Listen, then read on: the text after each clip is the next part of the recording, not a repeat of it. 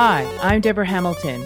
Welcome to my podcast, Why Do Pets Matter? Ten years ago, with my iPhone and a script, I recorded the first episode of the Ultimate Pet Resolution Summit, which chatted with experts about conflicts over animals. Our conversations were intimate, honest, and illustrated how disagreements over animals occur and how those disagreements can reshape people's lives and relationships. In November 2019, I started Why Do Pets Matter, a new podcast that continued these informative discussions. I'm so excited to have you here with me, continuing my exploration into a more meaningful conversation about why pets matter to all of us. My guests and I will share ideas, stories, and experiences straight from the heart, unscripted and holistic. From the bravest moments to the most brokenhearted, we will explore how to resolve disagreements over animals differently. One thing I know for sure is I want to have more meaningful conversations that will help all of us unlock that deeply felt human animal bond that drives the emotions of conflict. You're in for a treat. Carolyn Shadle was the best guest again, as she was before. We talked about post COVID interpersonal conversations because she is the Interpersonal Conversation Services Incorporated guru. She's been speaking all over the country virtually. We talk about oxytocin and how having a pet releases that in us. We talk about bystander discussions and how words matter and language matters. And finally, we talk about how to make sure coming out of this pandemic, we keep our pets with us. So let's go see what Carolyn has to say. Hi, it's Deborah Hamilton, and welcome back to Why Do Pets Matter? I'm so glad you're here. And believe me, we have one of our wonderful guests coming back for a repeat because Carolyn Shadle is the person for interpersonal communication. And don't we need that right now? Um, we've been living in the bubbles for a year uh, and looking at what we're doing right now with respect to all the animals that we have in our lives and how people are communicating about those animals. Carolyn and I just finished up a conversation offline, which we're going to now bring to you because it was such a wonderful conversation on how interpersonal communication will help people find a way to either keep the pets with them um, or find a new place for them if that's better for them. So Carolyn is the Interpersonal Communication Services Incorporated guru. She mm-hmm. speaks internationally. She and I are just really great friends because speaking the right words are what both of us do, uh, or teach people to do, or help people to do when difficulties arise and you lose the ability to answer in a way that is not reactive and not defensive. So, Carolyn and I help professionals in every sphere, but mostly in veterinary medicine now for me and, and pet owners. And Carolyn is the walking, talking um, interpersonal skill person for veterinarians in this world. Um, so, Carolyn, thank you so much for coming. I'm so glad you're here again. Yes, it's a pleasure to be back with you. I always love talking to you. I know we we had such a great conversation um, about you know what people are saying regarding the emptying of the shelters. So tell the audience a little bit about what you said to me because it really was eye opening for me. Well, you know, the shelters tell us that they're running out of animals because people are lonely and there's nothing better than for you when you're alone than having a pet. Um, and but I worry about what's going to happen when everybody goes back to work and they don't need that pet for their there's their comfort anymore that they think they think they, they think they, they think they don't need that pet right. You're gonna miss that pet. But um, one of the things that talking to veterinarians comes to mind is the fact that if if they had the information that the Human Animal Bond Institute is making available, and they've got a huge library of all the research that's been done and is going on around human animal bonding and, and how pets impact one's comfort level, loneliness, health, cardiovascular. You know, it's just amazing what, what they've uncovered. And if pet owners knew that, I think they would feel that much more motivated to continue to go back to their vet on a, on a regular basis for, for healthcare preventative. Uh, they would think about um, good food for their pet. They'd think about the right exercise, the right play. They would think about um, maybe pet insurance or maybe looking for a pet wellness plan that would give them some some security and some regularity with their vet. So I would like pet vets, the clinics, to really get in touch with the Human Animal Bond Institute and understand that research because it's it's fabulous. Do I have time to tell you about oxytocin? Oh, I want you to because oxytocin was the thing we were chatting about and John was singing about because it is such an important piece of animal ownership. Oh, we have just become so fascinated with the research, and that came out of the Human Animal Bond Research Institute. In 1902, it was discovered that oxytocin is what um, impacts the birth of the baby and the contraction of the uterus. Well, it took 50 years later before they discovered that it's breastfeeding that releases that oxytocin. And I guess, you know, mothers know that something's happening and something's releasing the, the breast milk. Uh, but it's oxytocin. That's what they discovered. And then they discovered that it's not only uh, the breast milk that's being released and the uterus is being contracted, but that oxytocin create is what creates that bond between mother and baby. And anybody who's given birth understands there's something strange, that bond that you never thought you were going to have uh, is created. Well, that's oxytocin. But then what they found out later is that they can create intranasal oxytocin. And if you take intranasal oxytocin, they find the people's attitudes are calmer. They feel more comfortable with people. They feel more empathetic. They feel more trusting.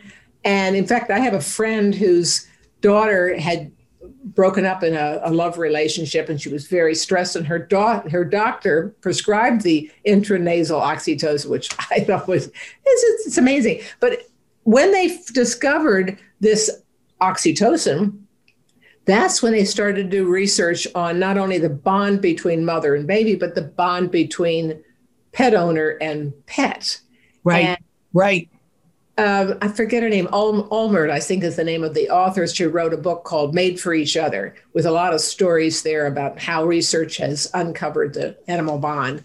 Um, it's, a, it's a wonderful story. And pet owners know this intuitively um, that's why they come to you about squabbles because they don't want to le- let their pet go to a divorcee or, or they don't want to le- lose yeah, pet. Unfortunately, your pet doesn't hate your ex. You wish it would.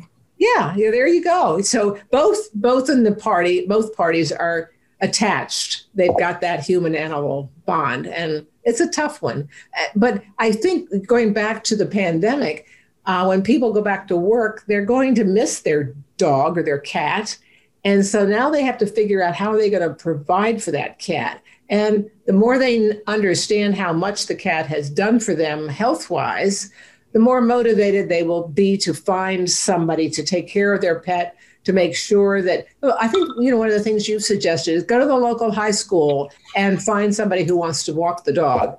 Um, find some neighbors who would like to take care of the, the pet part of the day if you have to be away. I mean, there's innovative ways that I think you've been particularly helpful in helping people discover, but they don't want to give up their pet. And certainly the the shelters don't want them back. They want the pet to be in a, in a loving home. So the pandemic's raised a lot of opportunities for people to connect with pets. The post-pandemic, when, when and if we ever get to that point, uh, it's going to raise another level of, of concerns and opportunities, I hope. I hope too. And I love when you said that people don't really recognize that the benefits of having the pet far outweigh um, the annoyances of having a pet that you have to take them out or you have to clean the litter box or you have to put fresh water and fresh paper in the bird cage or whatever it is. Yeah. The annoyances of having a pet are far outweighed by their ability to keep you getting up out of bed in the morning. I think that people during COVID, if they didn't have pets, um, depression is hugely on the rise. I'm worried that after the pandemic is done, we're going to have another pandemic that will be mental illness because of being locked up, not being able to see people, in my office, so many relationships broke up. Um, that's why I'm seeing them about sharing the pet because, you know, they really can't see each other, but they still love the pet because they recognized, as you beautifully put, the pet helped them through the pandemic. And now they can't even fathom not seeing the pet again or having to share the pet. I really just want the pet, uh, especially if one. who's working at home and her husband was not working at home, but he was a healthcare provider and he's working very long hours. So he really wasn't home a lot. So she was home alone and she got very depressed. So one day he brought home a shelter dog for her. She said, "Oh no, I'm not a vet. I can't take care of this. What am I going to do? I don't. I don't know nothing about dogs." Well, it didn't take very long because she was bonded with that dog, and now she's facing with oh, what am I going to do when I go back to work? Because I can't leave this dog. I, we're we're we're wedded. So um, yeah, people will change their job descriptions. People will change the way they do work. They'll they'll work out something with their office where they may go in twice a week instead of five times a week, so that they can be home with the dogs. And like you said, there are always little cottage industries nearby that will help facilitate the walking of the dog during the day or some piece of that dog or cat um, need during the day. It's interesting you brought that up because pre pandemic, I actually had a puppy go to a couple who the husband was suffering with stage four pancreatic cancer. And I don't know what made me think that it was a good idea to um, allow them just to have the dog on a temporary basis to see if it would work out because she was really at her wits' end as well, like your friend. And the gentleman lived seven years with stage four pancreatic cancer. And I'm firmly convinced it was because they changed the conversation in the room. They didn't talk about pancreatic cancer. They talked about whether or not Mary was a good girl and didn't pee in the house that day or was a naughty girl and peed in the house that day. They had a different conversation. So I think for all of us who lived through the pandemic, um, getting a shelter dog who's older, getting a puppy if you were lucky enough to find one, uh, mm-hmm. yeah, it was trying, and a few of the legs of your table might be newly chewed. You might have lost a pair of Le Boutillier shoes, or however you say that name with the red bottom. However, this this dog is going to help you not only survive the pandemic, but survive what's going to go on post pandemic. Yeah, yeah. Well, you know that the uh, your comment about the man with the cancer, um, the research would show it was not just the conversation had changed, but the oxytocin was there. Yep. yep. Um, was back in 1976. There was a very interesting study of, a, of, a, of 92 patients who were in their terminal years. And the majority, I forget the statistics, but the majority of those who lived after one year uh, were those who had pets. And so they just assumed it was because they were walking their dog and they were getting more exercise. But they redid the numbers, excluded those with dogs, and found that these statistics were the same. That was when they determined it was just petting the dog, was having the dog there. It oxytocin, probably. They didn't talk about that in, in those days. But um, you know, the pet makes a difference. Um, in fact, one of the interesting researches, there was a body of research about how um, not only does the presence of a, of a pet uh, impact loneliness, but especially for seniors who are lonely, there's a high degree of loneliness and oh yeah depression. And and what they found in the study was that 72% said they would not move to a senior community unless they could take their dog. Yeah. I mean, that's it's, it's I, am one of those. I I will not move to a any senior community. I wouldn't I wouldn't move to a uh, homeowners association that had any limitations on dogs. So yeah. I own my own house in a homeowners association, but I made sure that whatever one I had had no restrictions for dogs. Well, and that's a good point because there's more and more understanding that these restrictions don't make sense and they're not necessary. Apartments are now more and more open to uh, pet ownership. Um, airlines are they're defining the um, their conditions. Emotional support animal much more narrowly, and rightfully so, because service animals and emotional support animals are not the same. Oh, um, it's it's it's absolutely incredible um, to me that that people who have pets uh, would would live a life without them. I loved when you said you know older people really want to have their pets with them.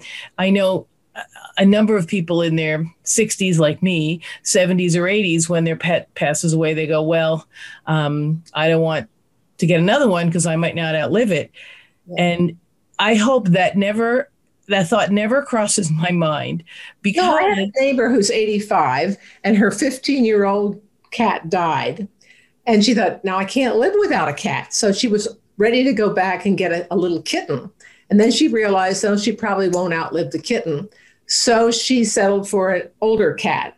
And now she's just delighted because the, the older cat is not so rambunctious, is, is well trained, um, just as much of a lap cat as, as the kitten might have been. So it's all much more grateful than the kitten because they went from probably the lap of luxury and maybe their owner passed away. And there they were, a nine or 10 year old cat. And who wants that nine or 10 year old cat? Uh, I always think that shelters should always um, sort of uh, go visit um, little, you know, nice little areas where people live where they can have 20 pound pets um, with older cats.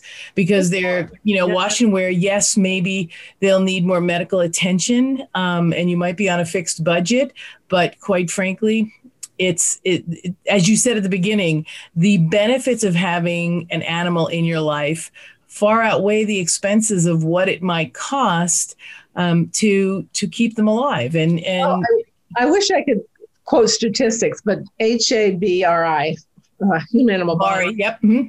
HABRI, has HABRI. some wonderful research done on what the medical costs are, decreased medical costs are for pet owners, and they've they've statistically shown that the number of doctor visits are reduced, and therefore the cost is reduced. So there's a huge saving. I mean, it, it boils into the millions and millions for pet yeah. owners that are saving their their med- medical costs. So there you are in dollars and cents. Because all of the healing oxytocins that are released when you're sitting on the couch and the cat sits on your lap and you're petting it, or you're out walking the dog. I mean, there are so many different ways to really take very good care of yourself. I know that that for me, walking the dogs every day, now it's up to three times a day. I'm sort of I'm sort of addicted. It's like my crack cocaine. I go for a walk. Um, it really has made a big difference. I wish I could say that it made me skinny. Uh, it did not, but it, it going to live a long time. That's right. That's right. Uh, you, it's so interesting. So tell me a little bit more about what you're doing now with interpersonal communication services now that we're in COVID. Have you been able to really get out there and help people communicate? Because now that we're on Zoom, learning how to communicate on Zoom is huge. Well, we've done a lot of video um, communication. Uh, most of the conferences have gone to virtual. And that's been great fun. We've learned new platforms, we've learned how to interact differently across the virtual world. Um, and um, one of the things that we've had to think about is not only our own communication across the virtual world, but veterinarians and pet, pet owners. Uh, the because of the curbside, yep. Curbside. Well, not on curbside, but telehealth and telemedicine that has just boomed. And what used to be sort of a nice to have for veterinarians, now they're realizing if they want to keep up with the competition or they want to keep safe, they've really got to move to health telehealth. And it, it's a learning curve, um, but the, the telehealth providers are really helpful in helping people understand. Oh, and I should mention the new Veterinary Virtual Care Association, vvca.org. It just started last year. It's a great way to connect with providers, uh, users, doubters, questioners. It's uh, like Dr. Google for the veterinary world. Yes, right. And if you if you want to explore telehealth, which both pet owners and and provide and the vets need to do, um, when I, I talked to a vet the other day who is not do, using telehealth, and I thought, I don't quite understand why they're a very progressive clinic. They they're up to date on everything. And I thought well, probably it's because they're so busy. Uh, they've got all these new pets coming in. They've got shortages of vets. We know that. And there's shortage of staff because some of the team members have had to stay home with their kids doing remote learning. So they're under a lot of a lot of stress. And right. the idea of learning one more thing is just a learning curve they don't think they have to have to go to. But what they really don't appreciate is the fact that not only will the pet owners appreciate this, especially the ones those that have to drive long distances, but they're going to free up exam rooms. And it's another way of interacting with their pet clients that can be a win-win for both. So th- that's in the It's so important though to learn the interpersonal skills because sometimes we are perceived you know differently than we mean to and I loved when you said you just have to sort of be curious um, mm-hmm. instead of um, reactive or defensive, because really sometimes somebody just hears you incorrectly. And how do you fix that? Yeah. Well, you know, it's the same old thing I think you've said, and everybody has said in communication, you got to listen and find out yeah, where the active other, listening. Yep. Active listening. But um, I, I, was telling you about Julie Galef, who did a t- TED talk a few years ago, and she talks about the the warrior, the soldier, right. and the scout, and says, you know, in any any defense issue, uh, you got both. You got the fighter and they got the learner, and you got to have the scout out there to try to find out what's going on. Uh, is there a bridge over there? Or, you know, what's the terrain like? So she says that's a mindset that we all need to come to any conflict with the scout mindset. So, yeah. curious, you mentioned you got to be curious. You've got to want to learn. You've got to have a, a feeling for it. She says it's an emotional thing. It's, it's instead of the emotion of winning uh, and defensive, but it's the emotion of, of curiosity, learning. You got to you got to itch for solving a pub- puzzle. And so, um, with all the discussion, especially this year about diversity, equity, and inclusion, it's more and more important to think about not only listening to our the differences of our teammates around a procedure, for example, or um, service hours, but the diversity of, of the people within our team. Where do they come from? What makes them tick? Um, every every um, age cohort has a different defining moment. And so that makes people want to behave differently. They, they have different attitudes toward telehealth or any kind of social media. They have different attitudes toward uh, workplace, um, whether you work virtually or you work and you work long hours or you work one job and then go to another. You know, we, we it's listening to people and kind of finding out where they're coming from. Um, what makes what makes people tick. It's you know when you when you talk about things like this it reminds me that when I speak to the veterinarians in the co- in the conference realm, and they ask me questions. Well, what do I do with this client, and what do I do with that client? And they said this to me, and they said that to me, and I go, ask them curious questions. Mm-hmm. Uh-huh. You know, um, and if in fact, remember Remember, yeah, I was going to say if if you could cover your mouth, that would be really great. However, most people won't do that. The better course is, you know, Carolyn, you gave me a lot of information to think about. Mm-hmm. And I'd like to get back to you in a day or two because I want to really think about that information. Would that be okay? And I can tell you in 90% of the discussions, that is okay because the other party feels heard, respected, and understood because you reflected back to them what they said to you. This is what I heard. This is what I heard you say. And I really appreciate that you had the courage to really tell me about that. And it's interesting. In one of the conferences that I had in Australia, one of the parties, one of the participants said, You know, courage is a very loaded word. And I said, Tell me more. Mm-hmm. curiosity, mm-hmm. right? Mm-hmm. Tell me more. And they said, well, sometimes people think courage is being a bully or is is being pushy or is is labeling you as someone who's a fighter. And I yeah. said, I am so grateful you told me that. I'm going to think a little bit about that. And I would like to get your email so we could talk about this more. And two days later, we both had a conversation about courage. And it was just the manner in which that person in that perspective in society viewed the word courage. So when we're using language that we don't think is offensive at all, and you know this, Carolyn, because this is what you do for a living, you don't think that word's going to offend anyone, especially now with diversity, and inclusion, and equality. Um, you really have to take a step back and appreciate that even though you didn't mean it that way, that's how it landed.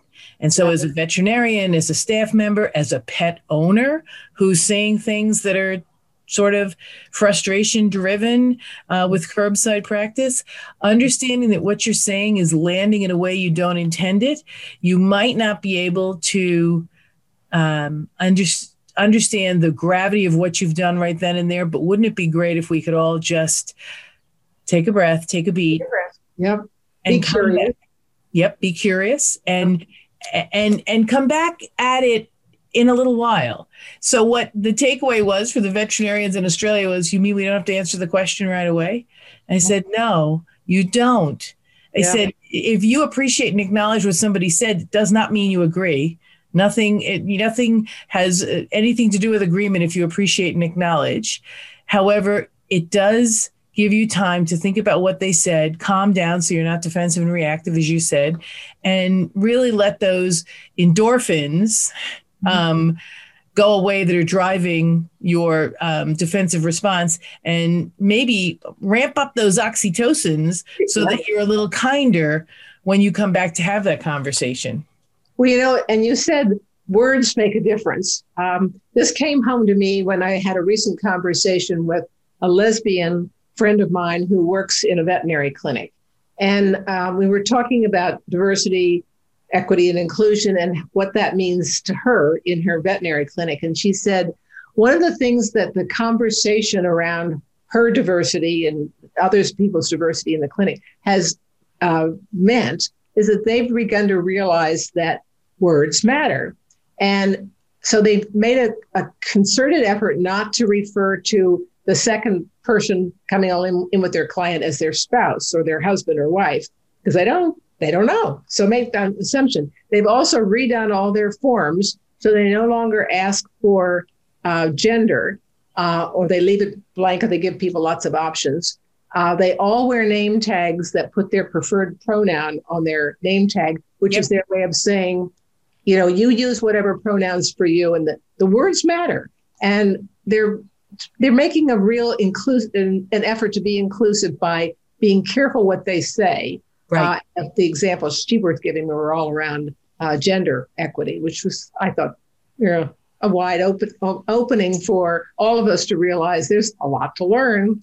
And there is so much to learn, and having the patience to allow people to learn is also. I do a um, a program about disability and, and we do accommodate the accommodators because it, it's teaching people who are providing the accommodation for you, say for an emotional support animal or a service animal, um, enabling them to understand the differences and not getting mad at them because they don't know, but rather helping them. And some people are really tired educating white people on their privilege, and I get it.